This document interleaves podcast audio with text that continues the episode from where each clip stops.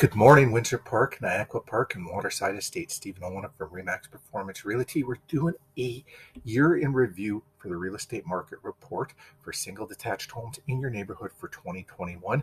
All the data has come from MLS, and it is for single detached residential homes. So there were, in 2021, 236 homes that were for sale in the Windsor Park, Niakwa Park, and Waterside Estates neighborhoods. Currently, one of them is pending. Four are currently still active, and the rest have sold.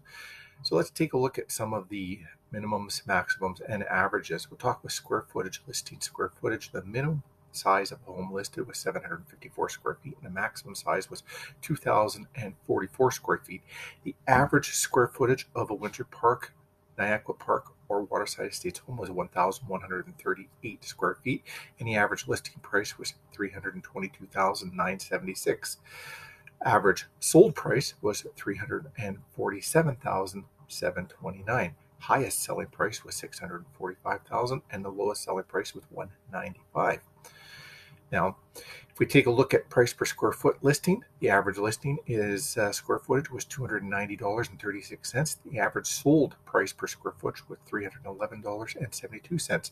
The sold to list ratio is at 107.9%, meaning that homes sold at 7.9% over the list price. And DOM is days on the market. So the average days on the market was 12. The shortest was 0, and the longest was 112. We've seen a crazy year in 2021, and it doesn't look like it's going to stop in 2022 as long as interest rates hold where they are or pretty steady.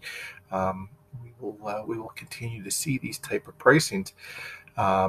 There is a shortage of homes in Winnipeg, a whole shortage of homes in all over Canada and North America. There are not enough homes being built fast enough. Developments are a little slow on the uptake as there are a lot of government red tape to cut through to make it happen.